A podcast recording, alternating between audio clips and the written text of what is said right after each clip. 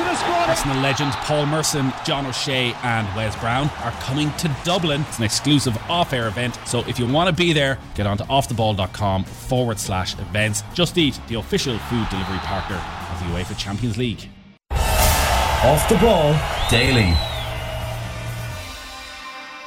Yeah, you're welcome along. Johnny Ward standing in, sitting in rather for John Duggan, and um, I don't know where to start. There's so much going on this weekend. I'm delighted that Aidan Delaney is beside me in studio, and Cameron uh, Hill is going to be in shortly. We'll go through the news and uh, we'll talk about what is to come on a really, really busy day of sport and really busy weekend of sport.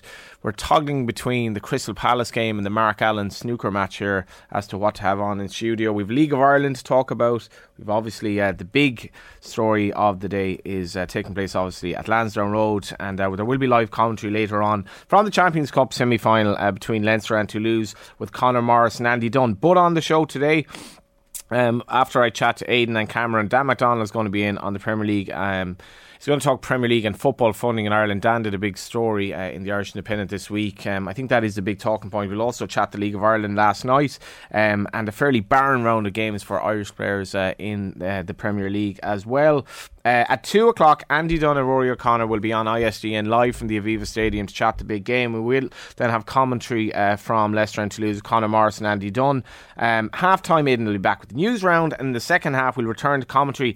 And in fairness, in terms of days on the uh, on the job aid, and it's not a bad one. No, absolutely Not not. There's one. plenty of stuff on, and like you say, it's been starting right throughout. I mean, Mark Allen and Mark Selby uh, going at it. They're into the 20th frame there. It's Selby who has the slight advantage by 10 frames to 9, and it looked like it might have been getting away from Mark, particularly in that kind of second session, but he started to come back a little bit into this. It is the first to 17, so it is still advantage Selby, and Mark has Mark Allen that is has looked a little bit nervy at times. He's playing some safety shots that just aren't working out, and I suppose when you're playing a four-time world champion, that's going to happen. Like you know, Selby is going to dig himself out of these holes. But um, Mark looking to become the first person from this island in 20 years to reach the final, and he's in a pretty good position at the minute. But I suppose all the fireworks has- been in the other semi-final. Yeah, it's been a fascinating game. He's obviously 6 3 up. Later on, Jonathan Higgins, fresh from watching Galway United, making 11 wins from 11 last night in Terryland. He's going to join James O'Connor for post match uh, reaction to the Len- to the Munster Senior Hurling Championship clash between Clare and Limerick from 7 o'clock.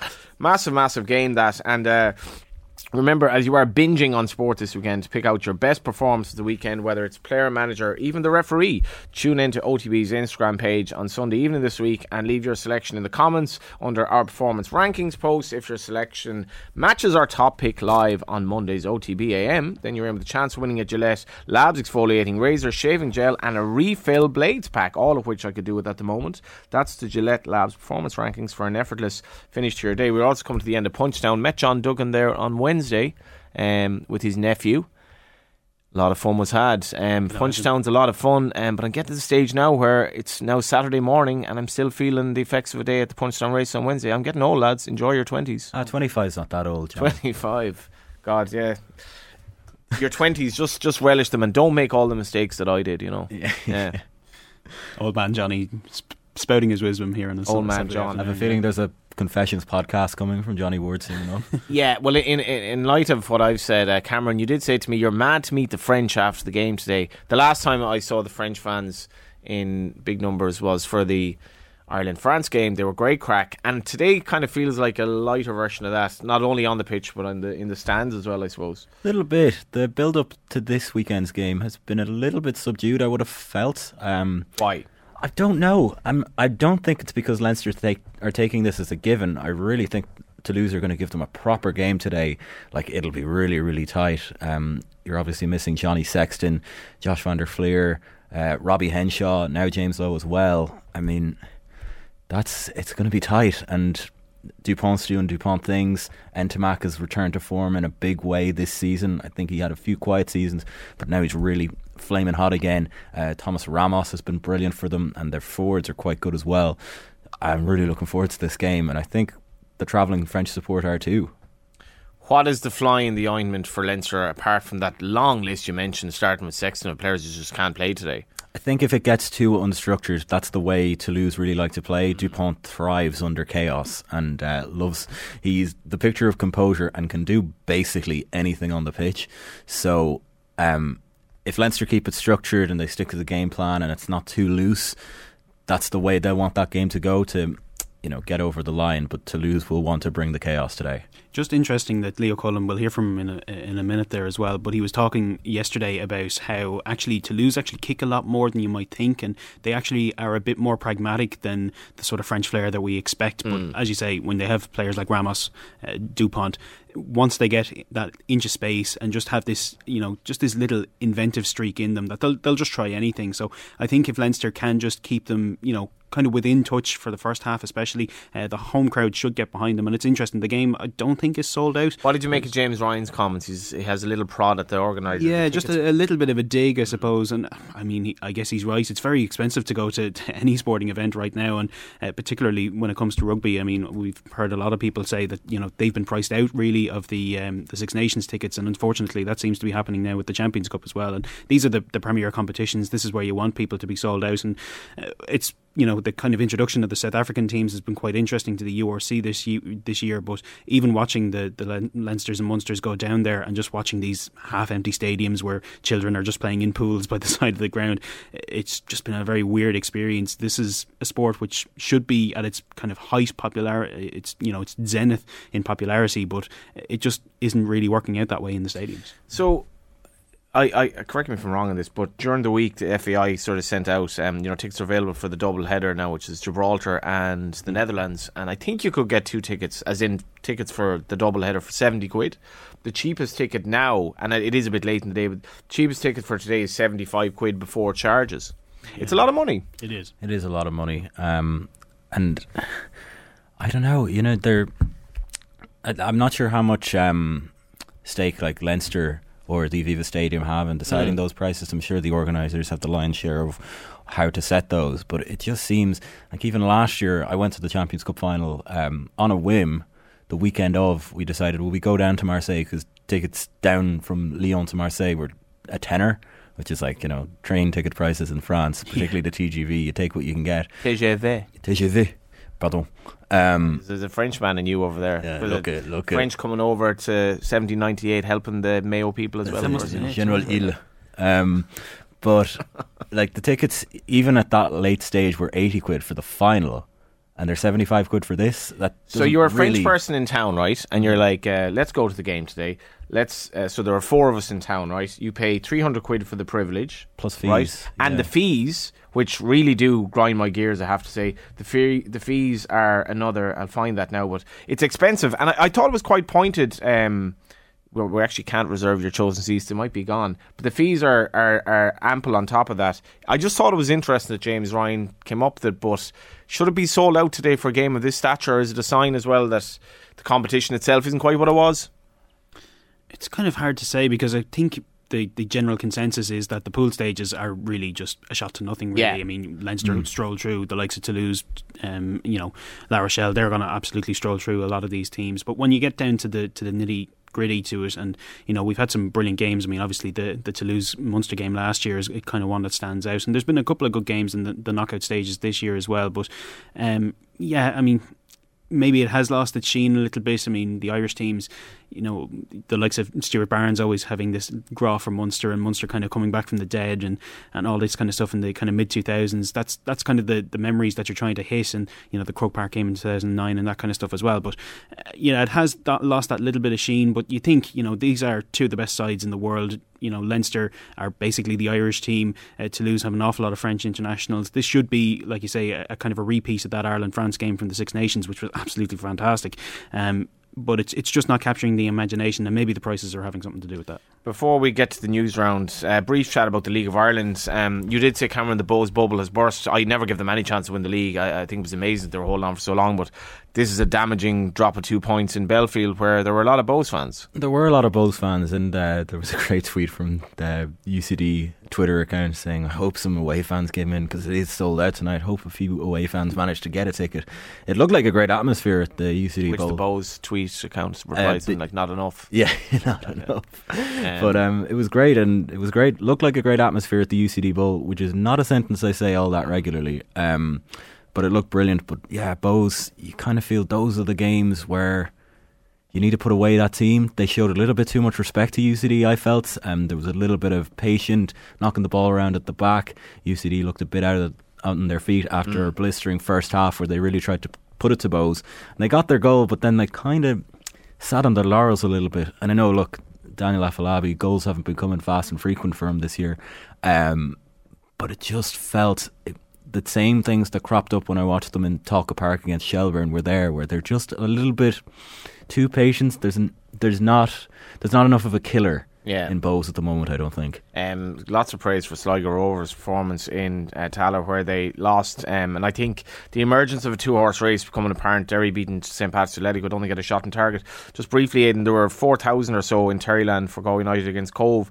Um, you're a Wexford man that was a poor result, losing 3 0 to Athlone. And James Kelly's first job, they should be doing better with the players they have. Yeah, absolutely. There was kind of this feeling that this was really the first opportunity where, you know, in years gone by, there was always this talk of, oh, yeah, we'll definitely give the playoffs a shout, but it was never really going to be a, realistic option given the players that they had. But uh, James coming down, and like you said, the players coming in, there was actually this feeling of maybe we're not just saying this, maybe there is actually a chance for, you know, even to get into a, a top half finish, which would have been absolutely fantastic from the position that Wexford have been in. But like you say, I mean, losing to Athlone away isn't necessarily a terrible result, but it was just that the, the manner in which they kind of gave up the ghost a little bit, and uh, that's that's kind of been disappointing. Wexford in the last couple of years have always gone to these kind of bigger sides, uh, particularly away, and performed really well, but maybe getting beaten by a last minute goal or you know kind of just collapsing in the last ten minutes. But even that's not happening now. They're kind of losing the will kind of halfway through the first mm. half, which is definitely not what you want to see. And uh, I mean, it was a, a great hat trick from Perreault. Nothing can't take anything away from him, and uh, I think Athlone might have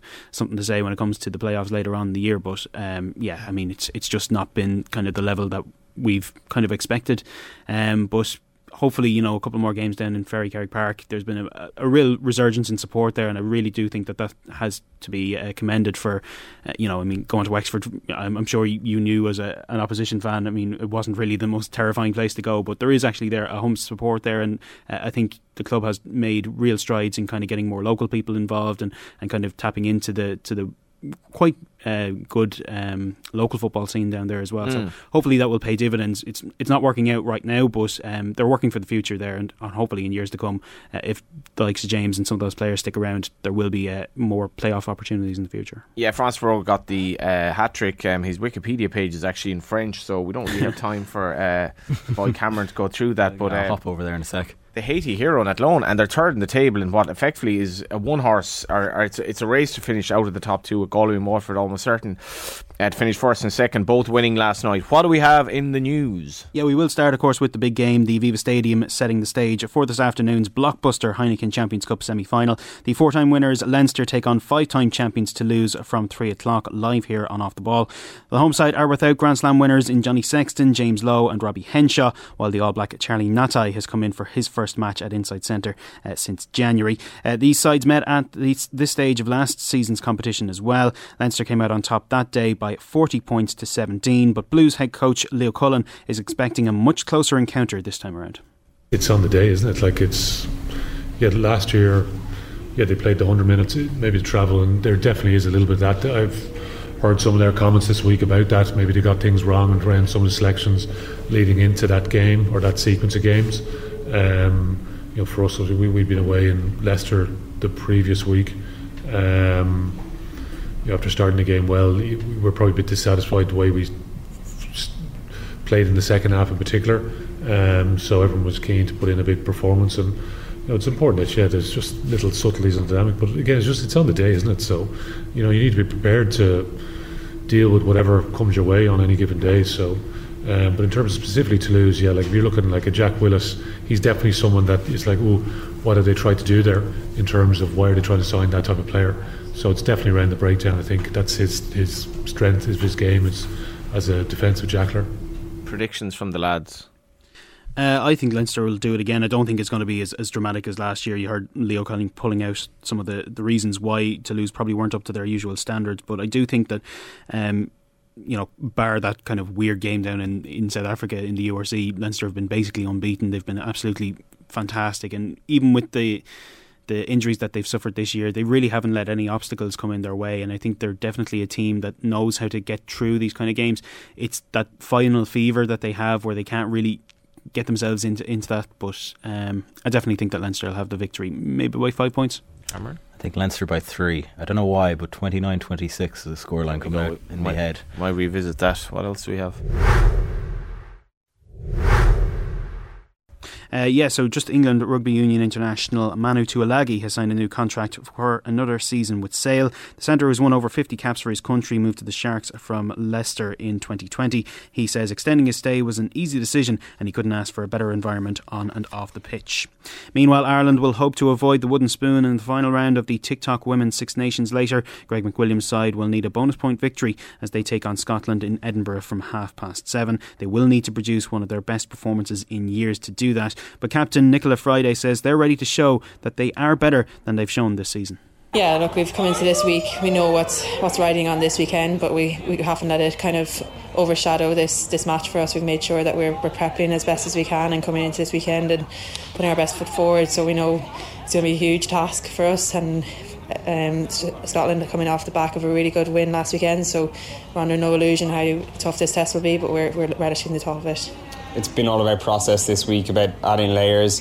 Uh, it's what you've done throughout the campaign, making those incremental improvements, and as you say, not getting away from that process and chasing a result. Yeah, you can see it week on week. We've we've shown that we've improved in certain areas, and I think it's starting to kind of come together a bit more on the pitch for us definitely this week. So we're hoping we can show that tomorrow now. It's been a lot of hard work this week and finishing off with a captain's run here in Edinburgh. Yeah, it's been great. It's great to get out to the grounds. It's a lovely stadium, but um, we're really looking forward to just finishing this Six Nations off on a high for us, and it's that's our main talk going into tomorrow. And finally, there's a record crowd expected here tomorrow night. It's a half seven game under lights. It should be a good occasion. Yeah, it's a, it's a great way to finish out the Six Nations, and um, I think the Super Saturday is going to be an exciting day for, for women's rugby. So we're looking forward to it.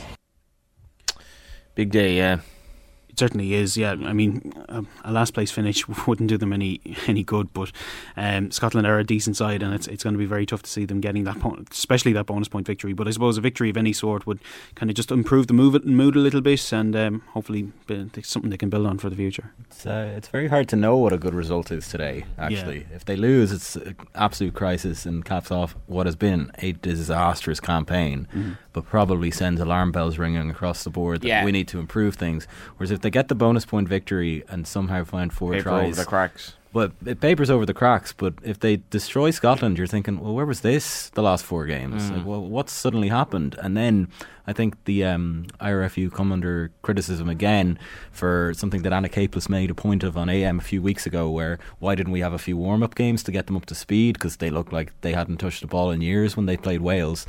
Um, you know, it just feels like I think if they get over the line and just get it done, there's a sort of no news is good news type um, win scenario for Ireland today, where they do it, we move on, and you know we don't really talk about it again. But you'd like some sort of positive change to come out of what has been such a disappointing campaign for them just to say as well that the Grand Slam decider is actually on at Twickenham at the minute, and it's England who lead France by five points to nil. Uh, there's about 20 minutes gone in that game, and the other game on today sees Italy take on Wales. That's in Parma from half past three. Loads of goals in the Premier League already. We're only half an hour in. Um, One game.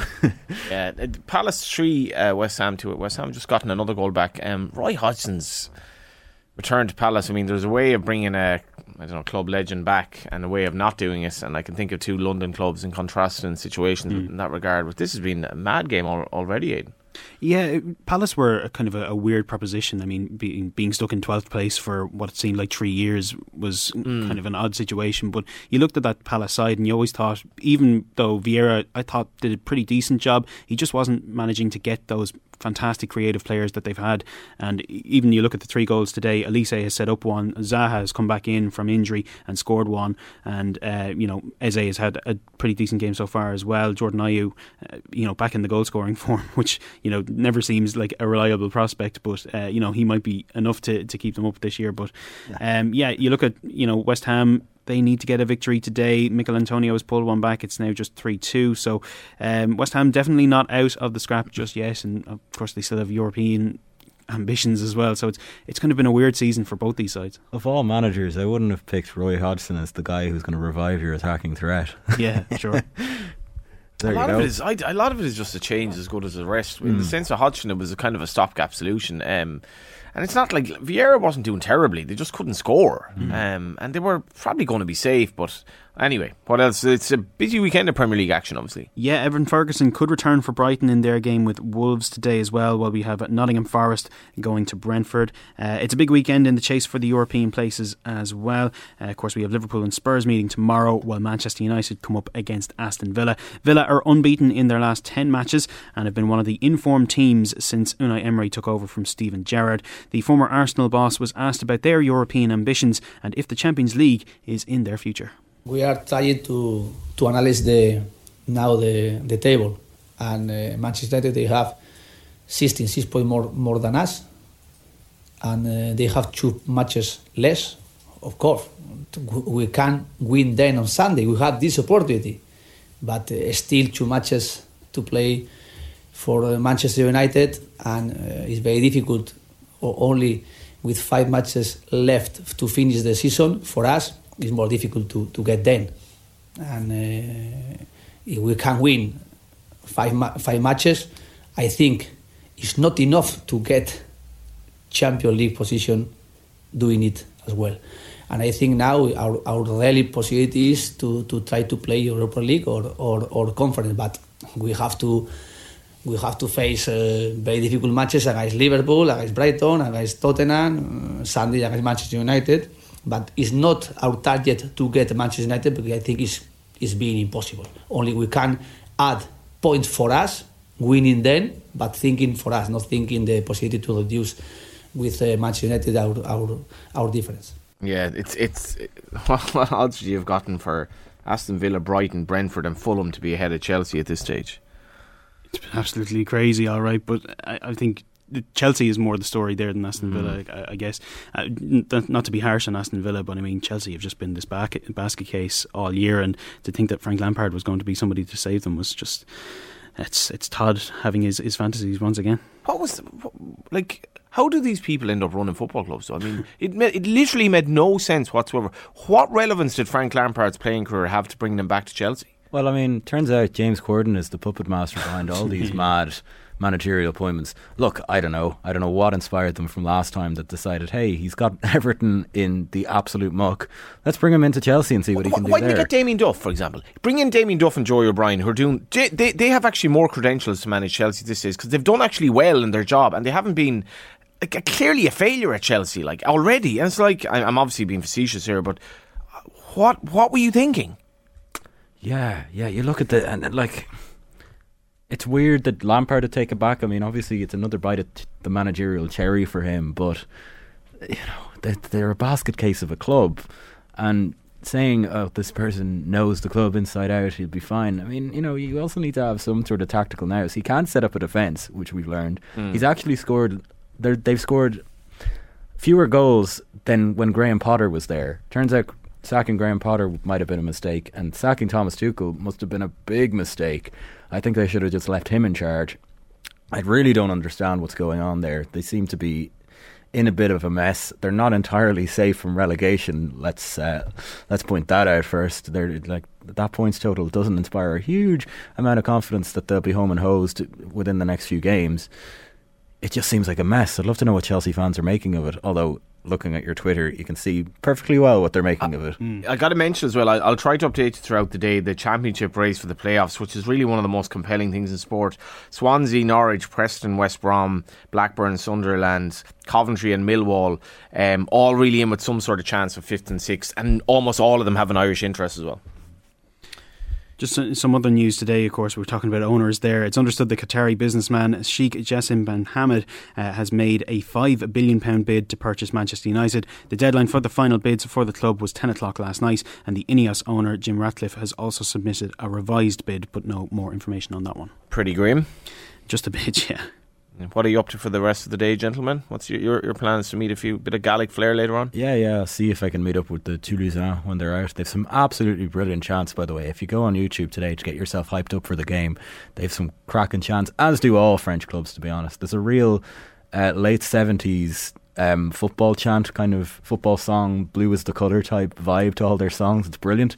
Um, but yeah, I'll be hopefully reveling in a Leinster victory. Before we go to the ads, Braeburn Coffee is the official coffee partner of OTB. Start your morning with a Braeburn coffee, whether you prefer a classic cappuccino or an iced oak milk latte. Braeburn has something for everyone available at Apple Green, Apple Green stores, locations nationwide.